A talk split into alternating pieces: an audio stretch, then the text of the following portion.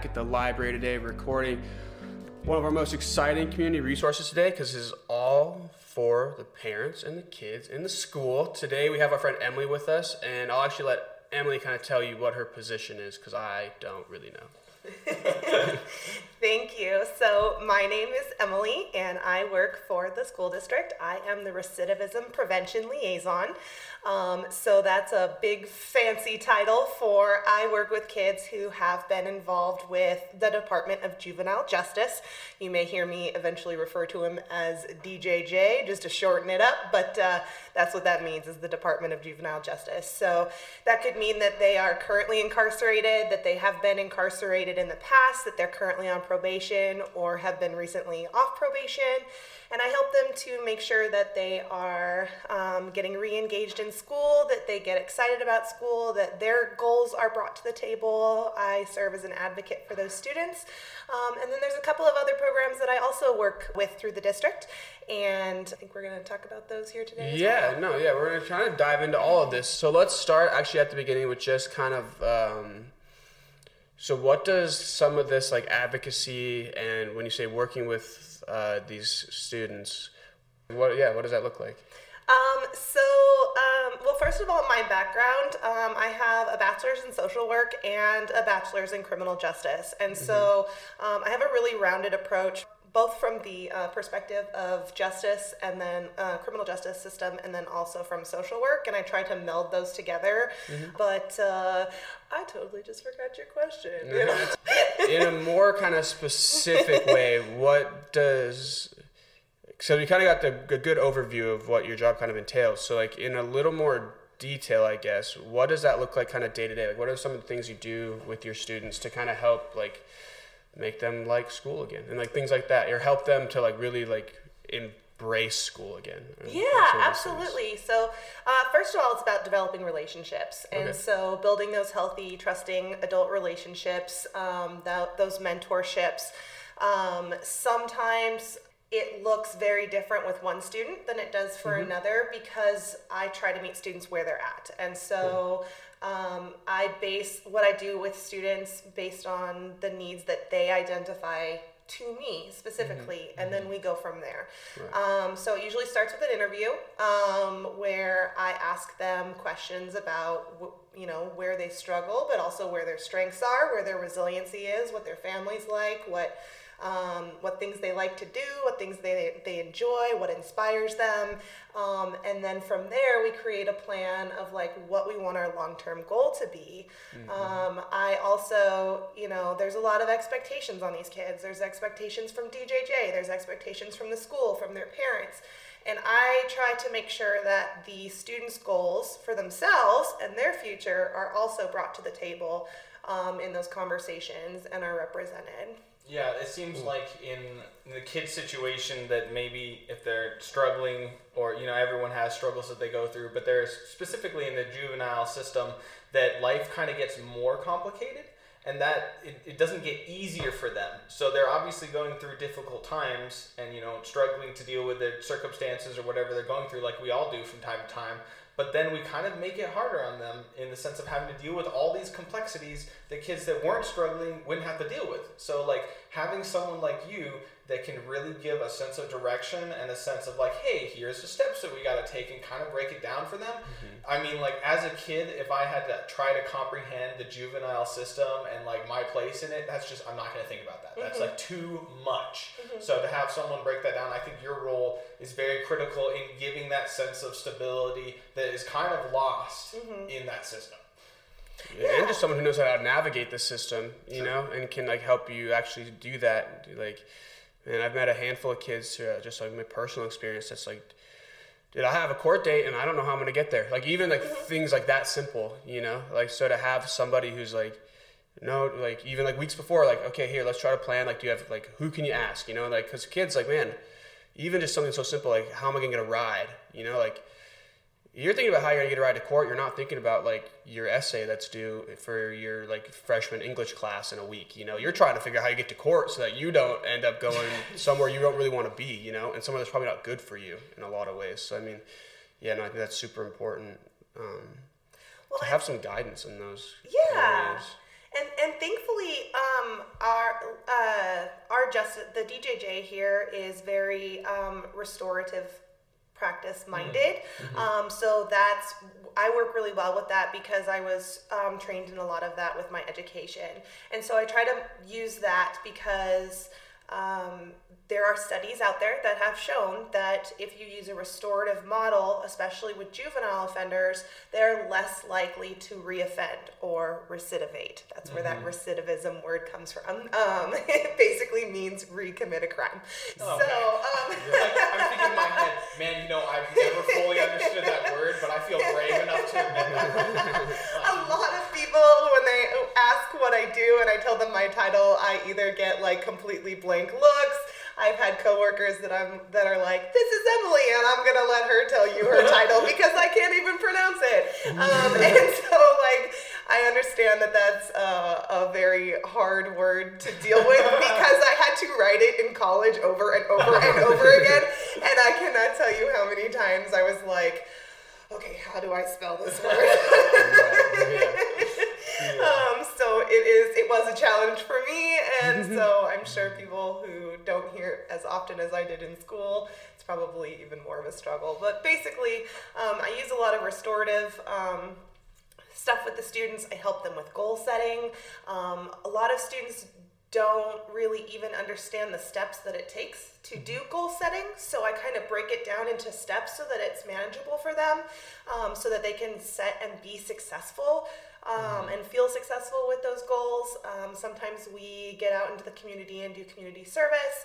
It's really kind of depending on what the students' needs are mm-hmm. um, and what the family's needs are. Um, I, I, you know, as a teen, not only are you um, you're you're becoming your own person, but you're also still very very attached to that family system. And so, mm-hmm. if your family system needs support, you may be getting all of the support in the world, but your family's uh, system may not be, and so then that's going to create barriers as well.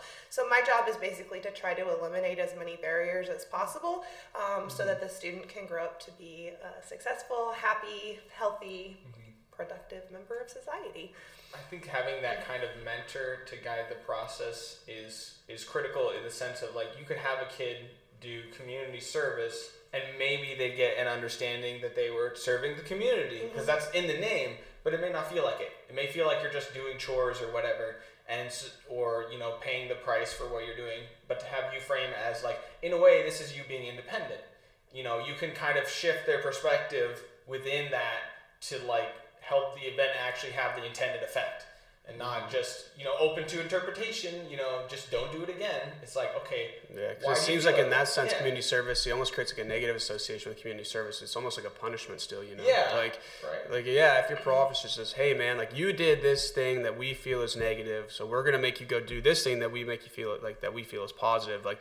I honestly feel like to kids, a lot of that just feels like, well, man, now I'm still here doing things I don't really want to do because of something I did. Like that doesn't sound like fun to me, you know? Yeah. Like here's where the restorative practice part comes in because let's say who they're doing community service for is either at an organization that caters to something they're passionate about like let's say they really mm-hmm. like animals and they want to do it at the animal shelter mm-hmm. they get to pick mm. that they get to decide where they're doing their community service um, or when it comes to the restorative well, let's say they're doing their community service at let's say for the person that they harmed like mm-hmm. that's you know so that they are rebuilding that relationship or the mm-hmm. organization that they harmed mm-hmm. um, the other thing is I do the work side by side with the students hmm. if I am accompanying them for their community mm-hmm. service. Mm-hmm. So if we're washing windows, if we're picking up trash, we are washing windows, we are picking up trash. Hmm. If I'm supervising right. a student doing community service, I'm doing it alongside of them because that builds rapport, that builds trust. Mm-hmm. Um, we're able to have conversations, and it's not it, it eliminates the power dynamic. Um, mm-hmm. And so it puts us on the same plane where I'm able to reach these students on a more personal level, where I'm going to be more effective in being able to relate to them, to help them, to get them to see that I'm on their side because I'm literally doing the work side by side with them. It's kind of like a, a role change in which you goes from like the student and teacher role to you're both just workers. Mm-hmm. Like mm-hmm. you're just like hanging out, doing doing community service. Totally different dynamic. I love that. And that's where um, and it's funny because even though I work within the school system, I don't view myself as an educator because I have the background of my social work degree. Mm-hmm. Um, and social work is very much um, focused on being aware of those power dynamics and mm-hmm. trying to um, mm-hmm. eliminate them wherever possible. And so um, I try to incorporate that into, into the work that I do, um, and that's one of the ways that I do that. Yeah, excellent. You know, that's a that's like the kind of stuff that I think is cool with like or valuable, like extremely valuable with somebody in your position versus like when kids don't have that. Because it does help to not create those negative associations with things like community service should be something that like in theory and like in an ideal world be something that like we want to do for other people you know? It shouldn't yeah. have to be like or we wouldn't want it to be something that has to be court ordered you know? And i feel like when you do like whether it is or not and you go through this and you have someone do it with you it kind of has like especially because you do kind of create like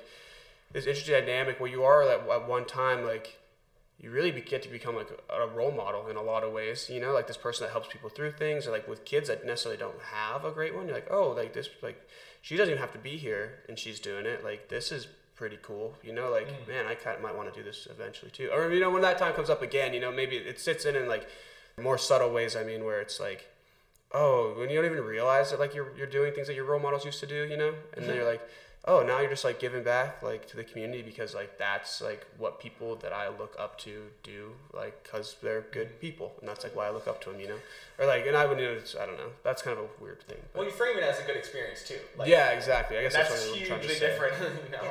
well and you're changing community perspectives too um, i don't know if you've ever heard and i i'm sorry i don't know the the author of the book but there's a children's book called the bad seed and it's mm-hmm. basically this seed is labeled as the bad seed. And so mm-hmm. everything that they do is associated with that bad seed label. Mm-hmm. But when you start getting these kids into the community where they're able to work hard and prove themselves, and people have positive interactions with them while they're doing the volunteer service, then they start getting feedback that is positive that they're mm-hmm. not the bad seed oh right. my gosh you're such a ma- an amazing worker oh mm-hmm. oh my gosh i have never seen a teenager that would you know stay off their phone and and you know actually do the work and not have to mm-hmm. constantly be reprompted like yeah. that positive feedback comes from people other than me as well when we're out in the community and mm-hmm. that is another added mm-hmm. asset because then they start to see that they're they have value and they they are just by existing that they're valuable and they're not bad and they have mm-hmm. good wonderful qualities mm-hmm. and and that starts to shift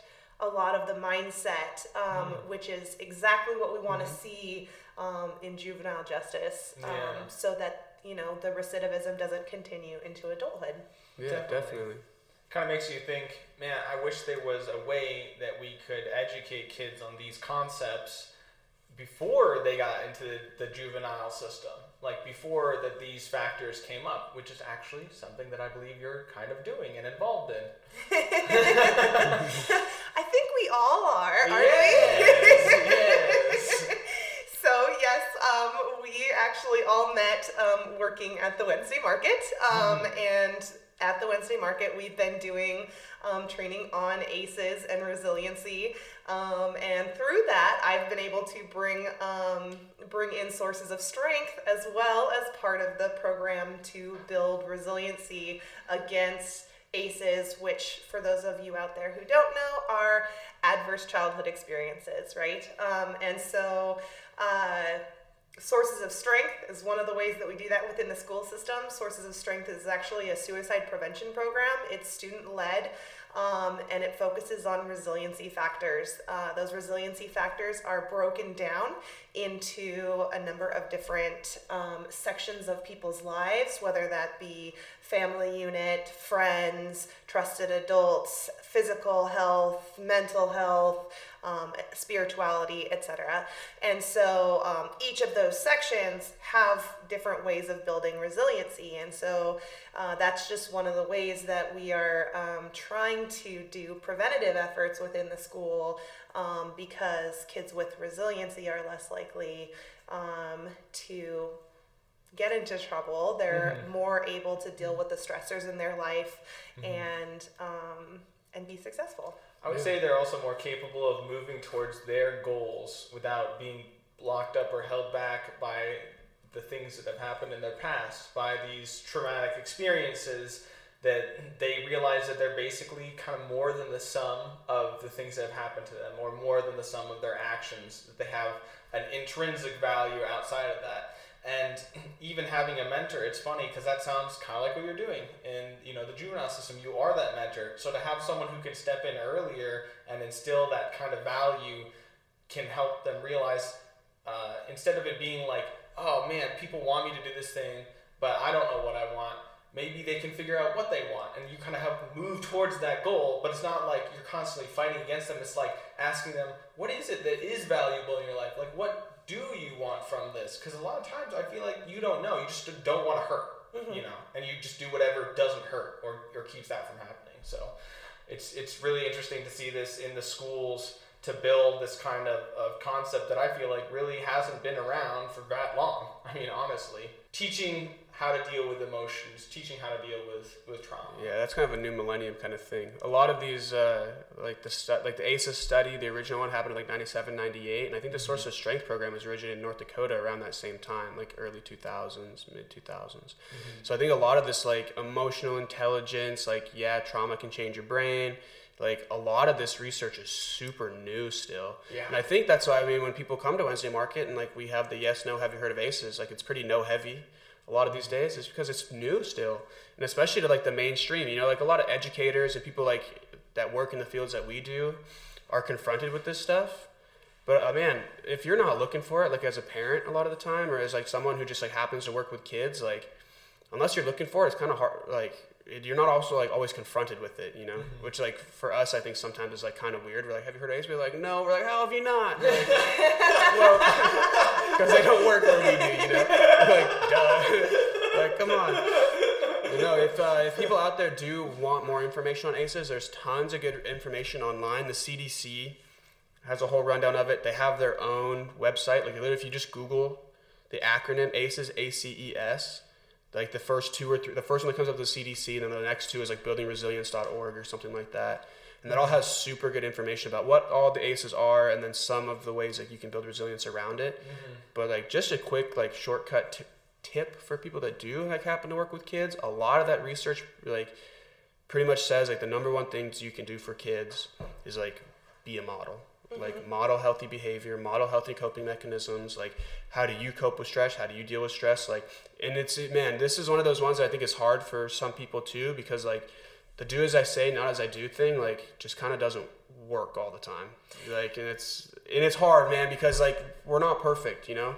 Like people who work with kids parents daycare people daycare uh, individuals like we're not perfect human beings you know? And like sometimes a lot of the time like if we haven't been taught how to manage our stress well like we don't manage our stress well because our parents didn't model for us how to manage our stress well, you know? And so it's, um, so like really, and this sounds kind of weird, but it's like one of those old sayings, like no one drinks from the empty cup, you know? So if you are one of those people who works with kids or works with parents and you have some things that like, like taking care of yourself, I guess, is going to go a long way in like helping your kids take care of themselves and like modeling those kind of good uh, behaviors, things like that. It's kind of like the quote: uh, "If your compassion does not include yourself, it is incomplete." Yeah, no, for sure, big time. Absolutely. You know, I wanted to sh- uh, share a Twitter post slash meme that I saw the other mm-hmm. day, and it's uh, speaking to kind of what you said earlier.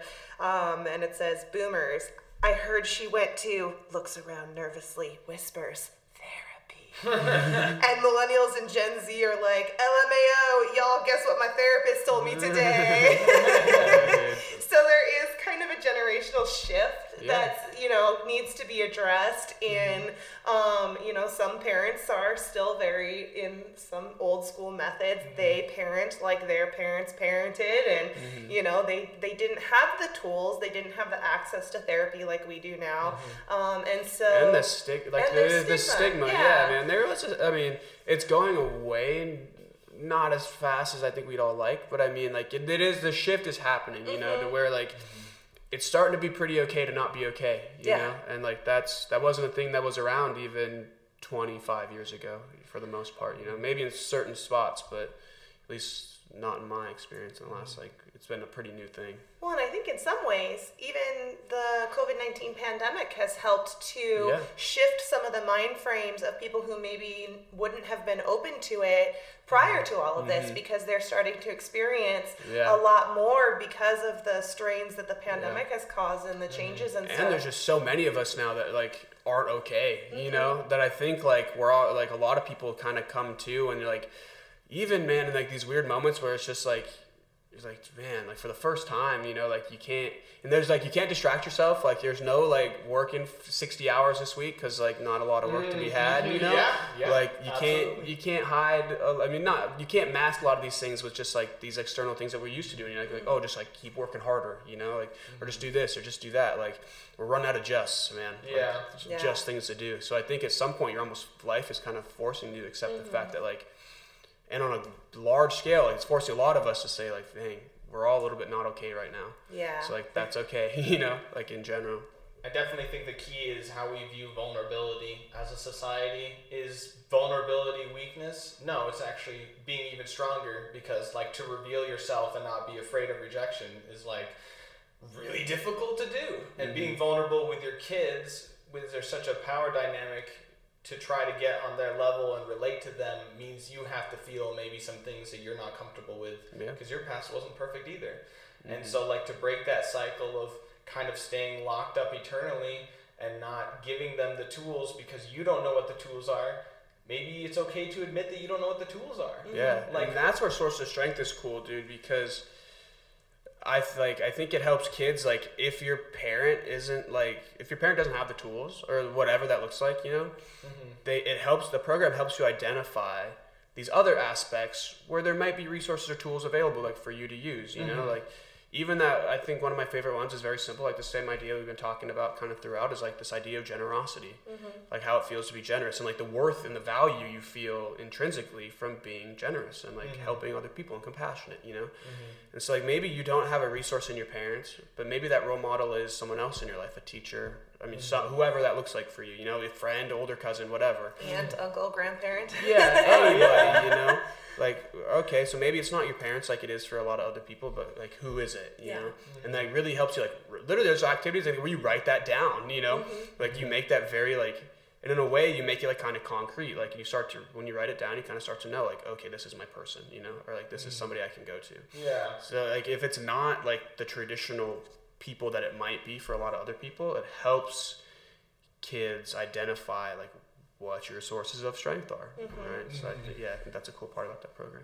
Well, and I just went to this conference um, that was for resiliency and joy. It was a wonderful experience, and um, there were two things that I really picked out of that. One of them I recognized in myself that I'm already doing, and that is you have to be present and doing the things alongside the kids because mm-hmm. if they think that you're not willing to do it, then they're not going to be willing to do it. so at this conference, for instance, um, they all the kids to get their attention they would howl like wolves um, cool. and so they wanted all the adults to join in when we, they did this right and so because they know if the adults make it awkward, the kids are going to make it awkward, right? Mm-hmm. So if mm-hmm. the adults are all participating, it normalizes it.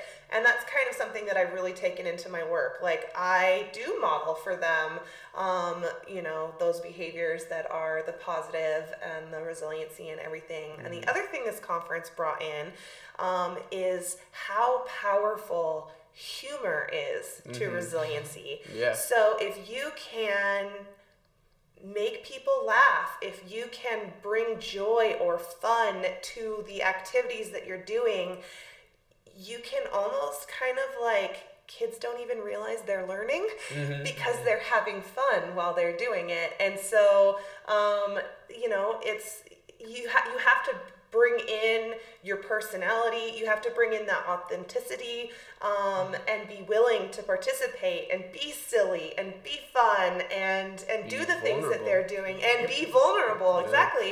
Um, and so that's what makes um, successful mentor adults um, able to do their roles is because they're willing to do that they're willing mm-hmm. to to be that person um, and so that's awesome yeah yeah Definitely, I would say that that's the the biggest sign of vulnerability is being willing to be yourself despite everyone hating it.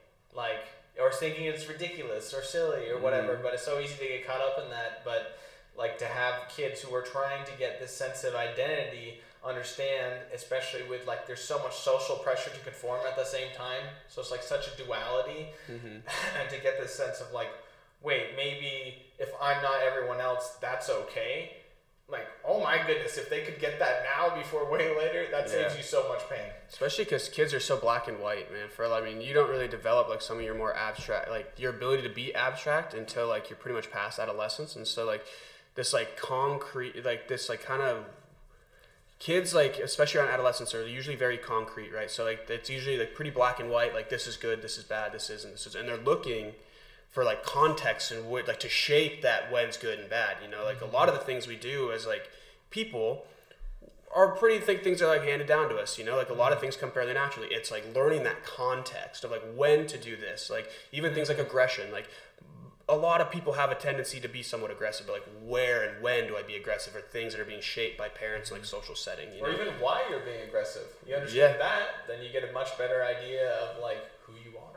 Yeah, and like to sh- so like with kids, you know, it's like when we can show them that like it's okay to like be totally ourselves, like they kind of just know, oh, it's okay. You yeah. know, like they're they're not like, oh, well, it's only okay for so and so because of so and so. Like a lot of kids don't really think that deep, man. Like, oh, like it's okay to be vulnerable. Like, okay. And then you like kind of carry that on into like your t- more abstract, like, okay, well, maybe it's not like as awesome to be vulnerable in like this situation. You still learn that context, mm-hmm. but you learn the fact that like, hey, it's okay to like be myself. Like, I'm like, look at that person. Like, they're yeah. doing weird things. I'm kind of weird. Like, this is like, we're cool, you know, like, this is going to be all right, you know? Mm-hmm. Like, it's okay to be me. Well, and, and the other thing that's important to point out, you know, you, you mentioned that kids and, and particularly teenagers have a mm-hmm. tendency mm-hmm. they can be very black and white mm-hmm. nobody can spot that you are being inauthentic and you're full of BS like a teenager can. Like right. so if, unless you can address that with yourself and learn how to be authentic yourself, those kids are going to pick up on that before you even do. Like mm-hmm. they are going to see right through you. And so um, you really, if you're because they don't do mental gymnastics, dude, to be like, oh well, they're maybe doing that because of this, or maybe that because of that, and like they don't like justify in the same way that adults do, because like, and so they kind of just say like.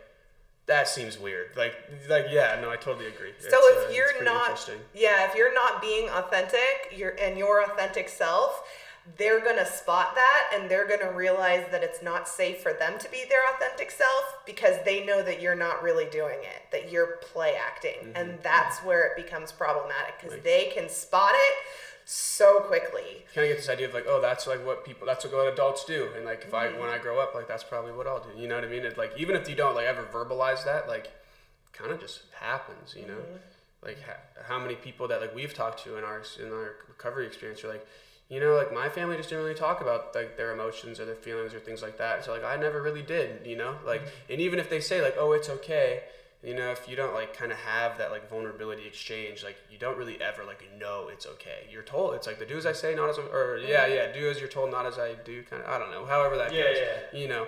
But yeah, it's kind of that same idea, you know, like if you if we don't ever have these conversations with kids like and kind of have this vulnerability exchange. Obviously, not to the point of like oversharing or being overbearing, but I mean like and just telling them things that like they probably shouldn't know, you know. Mm-hmm. But in, uh, given like little concessions of vulnerability and showing them that it's okay to be vulnerable, mm-hmm. showing them that it's okay to be vulnerable is gonna be far more powerful than telling them it's okay to be vulnerable without ever showing them how and like when and like teaching them context. And sometimes that being vulnerable, it doesn't have to be serious, right? Mm-hmm. It can be silly. Mm-hmm. Absolutely, yeah. And, and so and so it's okay to be silly, and then you're still being authentic. You're not getting into you know whatever maybe dark, deep, traumatic ha- past you may have, right? Mm-hmm. Um, but you're still being authentic because you're being whoever you are mm-hmm. um, to the fullest extent and it could be really silly silly i'm a really nerdy person and i mm-hmm. use that um, to relate to my students mm-hmm. i talk to them about star wars i talk to them about harry potter i talk to them about you know all the different fandoms anime you know i'm i'm willing to um, have these conversations and and that's just because honestly authentically those are things that i enjoy mm-hmm. and that i happen to share with a lot of these students mm-hmm. um, and so that kind of opens the door too and i can have mm-hmm. conversa- deep conversations with them about star wars or the marvel universe the dc mm-hmm. universe mm-hmm. like and and a lot of students don't expect an adult like myself to have that deep knowledge. Mm-hmm. And so we get into deep conversations about you know silly things or perceivably silly things mm-hmm. that may be very important to them honestly yeah, it's important time. to me yeah. um, and um, and and that's where the authenticity comes like mm-hmm. they know i i'm not just like oh you like star wars like oh let's talk about it but mm-hmm. then i mm-hmm. really don't know anything about star wars like that's mm-hmm. part of my authentic self that i bring to the table mm-hmm. so um, that helps me relate to the students a lot and Definitely. so that's another way to be authentic without you know, making it serious. Right. Yeah, no, definitely. I think that as you get older too, like when you start out as a child, you kind of just say whatever comes to your head. Like you see mm. little kids are always talking, babbling, or whatever. And then as they get older, they start to learn to suppress that. You know, they stop talking everything that they think. They don't necessarily doesn't necessarily mm-hmm. come out. And so like once you hit teenager, you start to be able to like think inside your head and you're learning to suppress things in order to fit in with a community. Because like if I get super pissed off that I'm waiting in line at Fred Meyer's, I can't just like throw my card on the ground and be like, "Come on, guys!" like I mean, I could, but that kind of non-suppression would lead to rejection. And so we teach them, okay, you guys got to learn self-control. You got to learn to suppress some stuff because that way, you know, you can fit into society, you can fit into a job. But I don't think we teach them when they can unsuppress themselves. Mm-hmm. Like when is it okay to take that out and you'll still be accepted like around your really close friends or or someone that you feel safe with. Hey now you don't have to suppress yourself like you did to fit in with your job or, or some professional environment or whatever. Now you can be free but it's hard to unlock that after we're constantly telling them stop being so emotional. Stop having these outbursts. Stop not suppressing yourself or it's not going to work out for you later on down the road because we're like oh they got to get a job. They got to fit in. But it's like okay but when can they be themselves they need mm-hmm. to know that. You need to have a place where you can feel that way mm-hmm. and be okay with you and like be okay with all parts of you basically. I think that's so crucial. Yeah, and and to bring it back to um, it's kind of related to that, but also something that you had mentioned. So one of the things that I did with my students last year, um, there's a couple activities I do with them to make things fun and so that we can get to know each other. Um, one of the things though is at the very beginning, like I said, I do an interview and I identify like the important people in their life. Well, towards the end of the year, um, I asked them all, I brought them all thank you cards and I asked them to write a thank you to somebody in their life. I didn't care who it was. I didn't need to read it.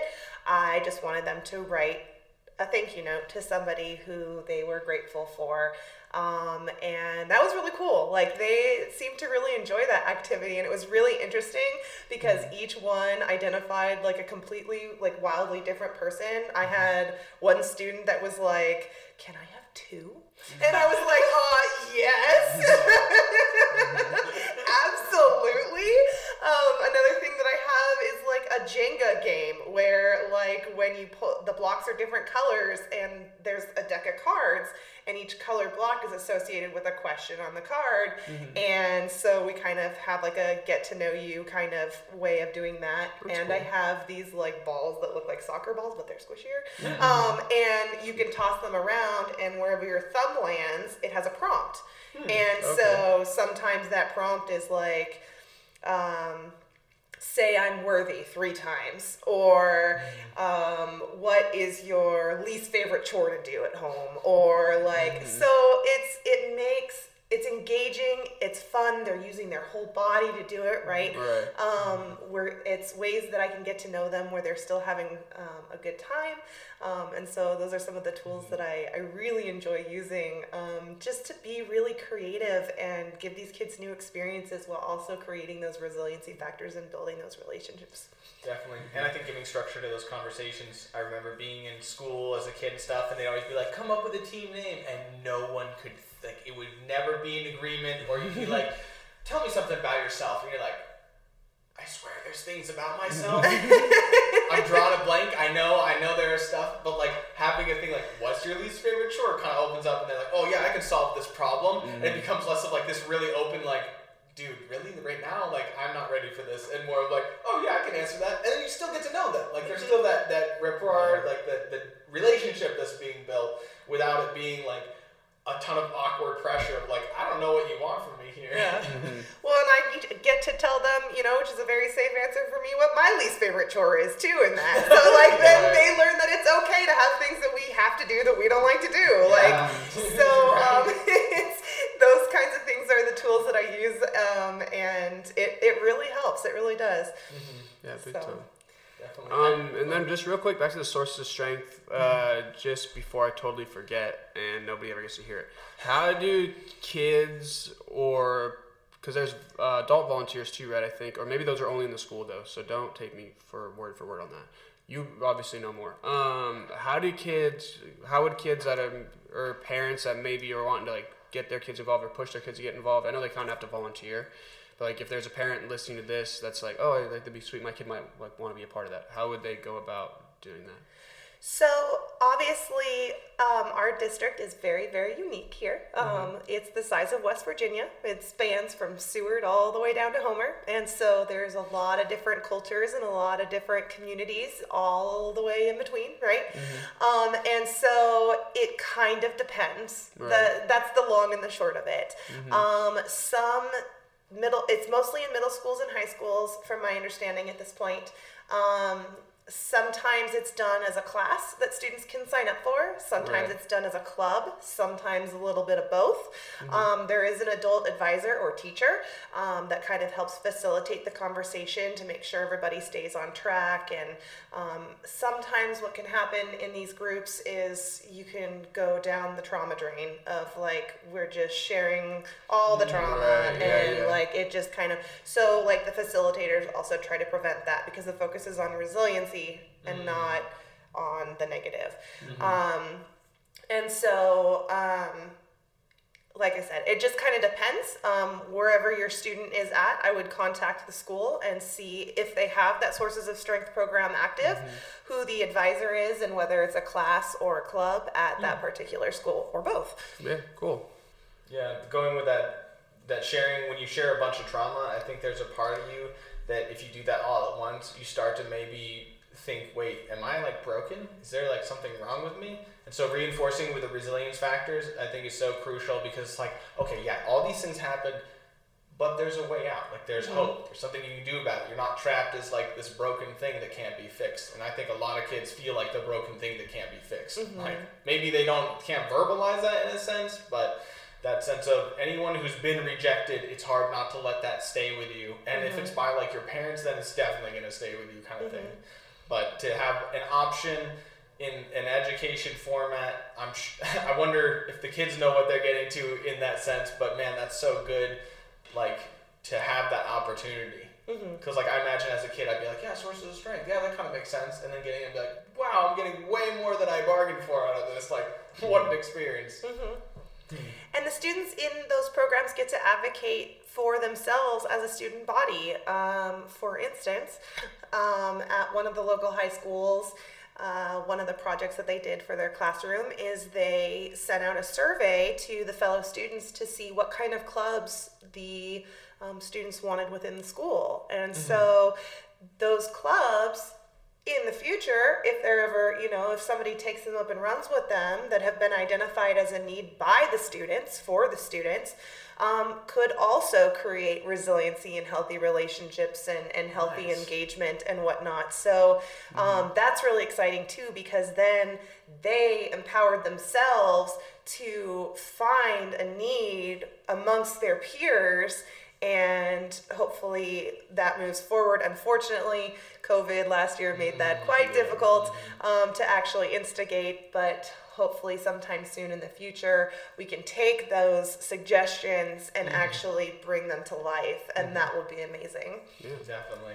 i think when you start with with their ideas and their thoughts you, it becomes a lot easier for them to own it you know because man i can't tell you the number of times people set up things for kids, and then the kids will just be like, "Yeah, do we have to though?" And they're like, mm-hmm. "Yeah, of course. We put all this time and energy, and you're gonna yeah. love it. You're gonna have to love it. You ungrateful, freaking waste, and we yeah. can't do that. So you better love it." And then when the kids don't love it, they're like, "God, what's wrong with these kids?" Yeah, I really thought they'd love it. Yeah, you know how much money I spend on that? And the kid's like, really? You really? That's what's gonna be the point here? No. you, spent mo- you spent money on this? yeah, exactly. Dude, I just wanted a better locker. My parents are weird, man. Oh man, I love that. I love that sense of independence because if that is the time that you're trying to become more independent in your life, might as well have more choices on how you want to run things. Deal with the responsibility, deal with the consequences, but at least have an opportunity to start taking that on. Mm-hmm. You know, what is your life? What do you want to be like? And I think if you get an idea of what that is, then the suffering to achieve that doesn't hurt so bad because you actually know what it's for. You're not mm-hmm. just like suffering for no reason, which is arguably the worst thing. Mm-hmm.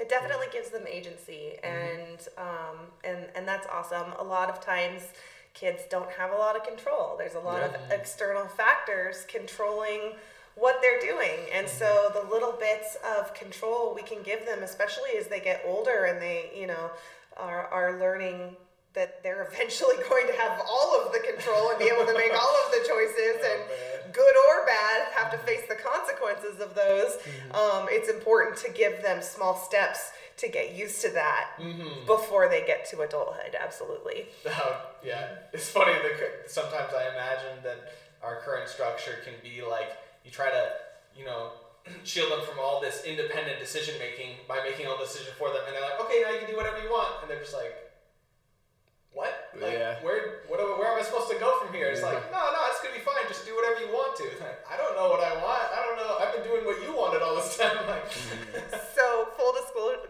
full disclosure funny story about that when i when i was a kid we ate a very healthy like lifestyle like everything we ate like organic and sugar free and like all of this and i swear to you when i like left the nest I ate nothing but Cocoa Puffs for mm. like six months. Like Yeah, yeah, nothing yeah. but Cocoa Puffs to the point where I looked at, I was staying at a friend's house and their cat's bowl was like on the counter and I was like, ooh, I want Cocoa Puffs looking at the cat food and I was like, I have a problem. I need to stop. that sounds like you're Cocoa Puffs. yeah, for real. but it's those little things, right? That like when things are controlled for you and then you have this freedom, like that's a good example of like now the world of possibilities is opened up. I've never been able to eat sugary cereal and now I'm gonna eat nothing but sugary cereal. And it's funny. And then as, as the as the, the party that kind of like had that structure and then let them make their own decisions, you're like, well, it's on them. I mean, they did it. It like,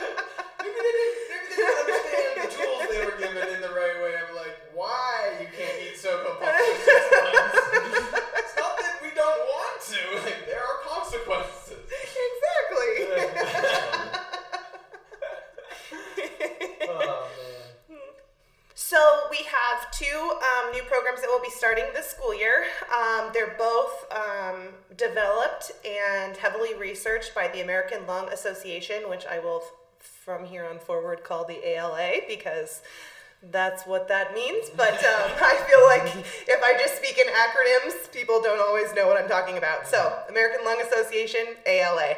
Um, so there are two programs. One is here's another acronym ATOS. So it's an alternative to out of school suspension Yeah, um, for tobacco programs. I'm actually really interested in that. What, what's, what's, Yeah, Yeah. so so the ATOS program is um, I think we're gonna we're piloting it in a couple of the middle schools and high schools, um, and it's an alternative to out of school suspension. It provides um, education for students. It's kind of run in a detention model um, to give them more information and and combat the misinformation about vaping in particular. But um, it's it's built for all tobacco products, not just vaping.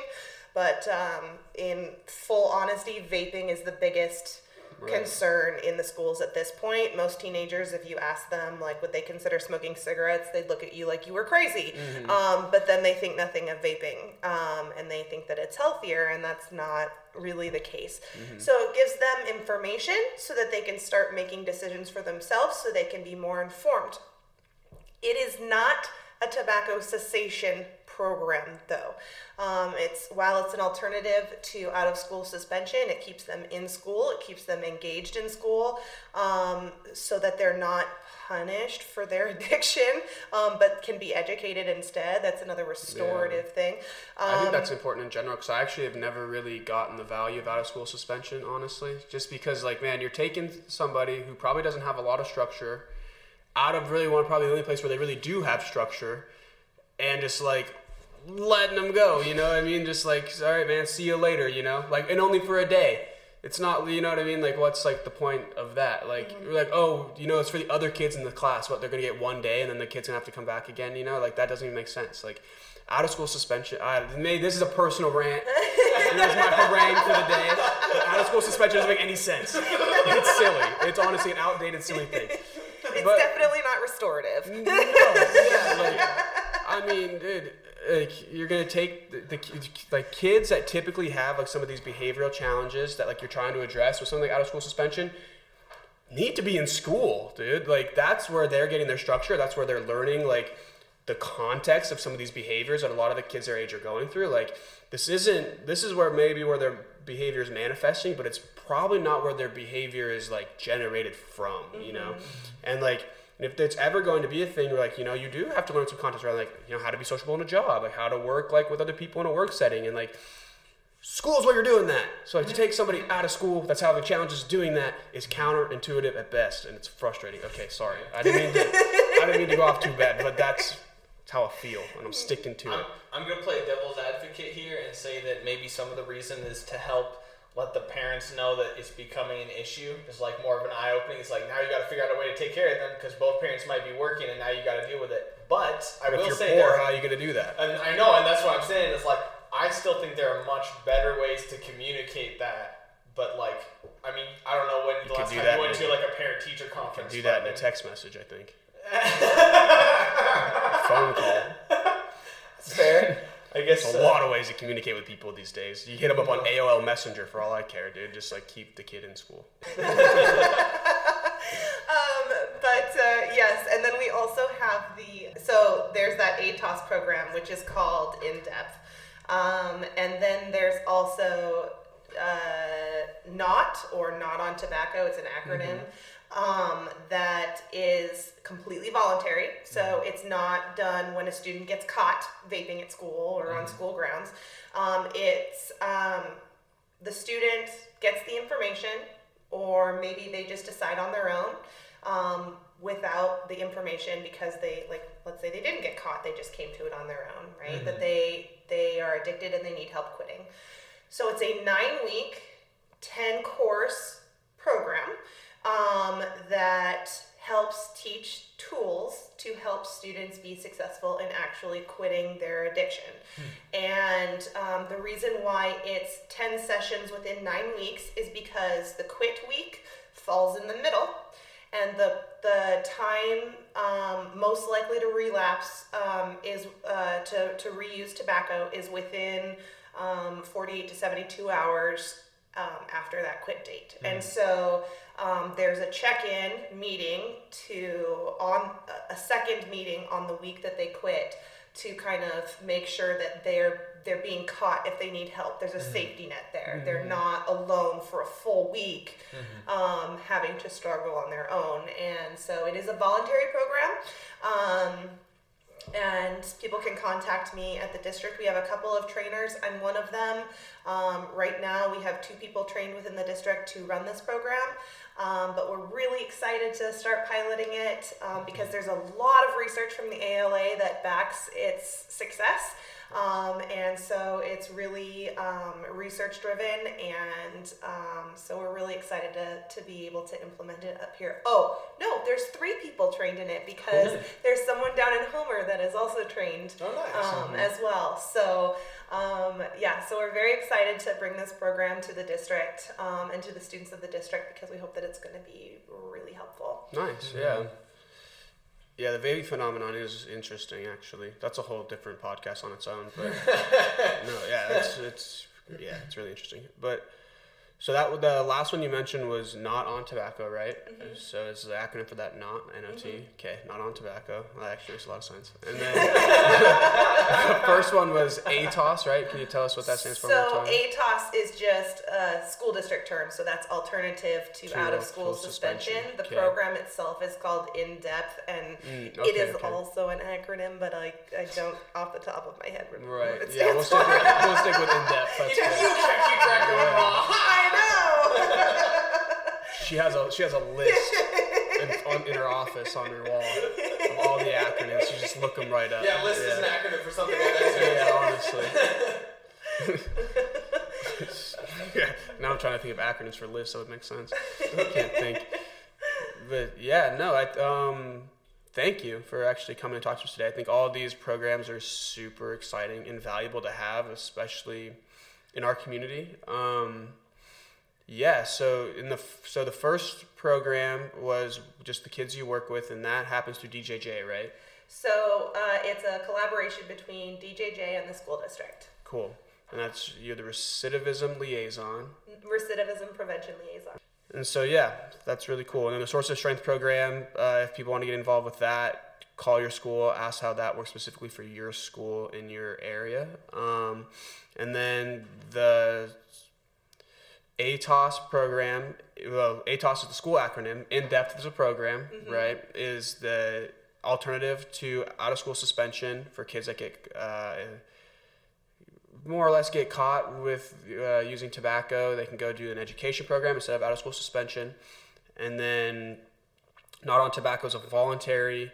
Is it ten class nine week or nine week ten class? Nine week ten class. Nine week ten class uh, tobacco cessation program that kids can volunteer to do when they're ready to do that. Yeah. So yeah, no, thank you, Emily, for coming and talking to us today and uh, telling us about all the different programs that are available to our students in the community. Um, Absolutely. Um, hoping that more kids will take advantage. Yeah. More kids and parents will be encouraged to take advantage of these opportunities. The other thing with the ALA and tobacco cessation thing that I wanted to bring up is the ALA reviewed the district's tobacco policies and mm-hmm. gave suggestions and that cool. went to the board and so hopefully um, the uh, some of the suggestions that they gave um, were to have all the information in one place and to be very clear on what the consequences were. And so hopefully mm-hmm. those updates um, will be seen and make it more um, accessible for parents and students to know the rules before mm-hmm. they break them, so that they you know they they're aware of of what is and isn't allowed so that there's no miscommunication. So that's mm-hmm. another thing we were able to do thanks to the ALA, which is nice. pretty cool. So yeah. That is way nice. That's uh, super convenient to have it clear because I think like when kids get those student handbook things, they're like, make sure you read through this. You're like page one, page two. Okay, we're done. You know? so to have it all, to have it all in one place, like right there, very clearly communicated, especially with something that's like been prevalent since it's been found. You know, uh, is super important for people to know and understand kind of all the rules around that. So, yeah, thank you so much for uh, coming and talking to us today. Well, We're thank really you for excited. inviting me. Yeah. I'm, I'm super happy to be here. Cool. This was you and I for the Kenai.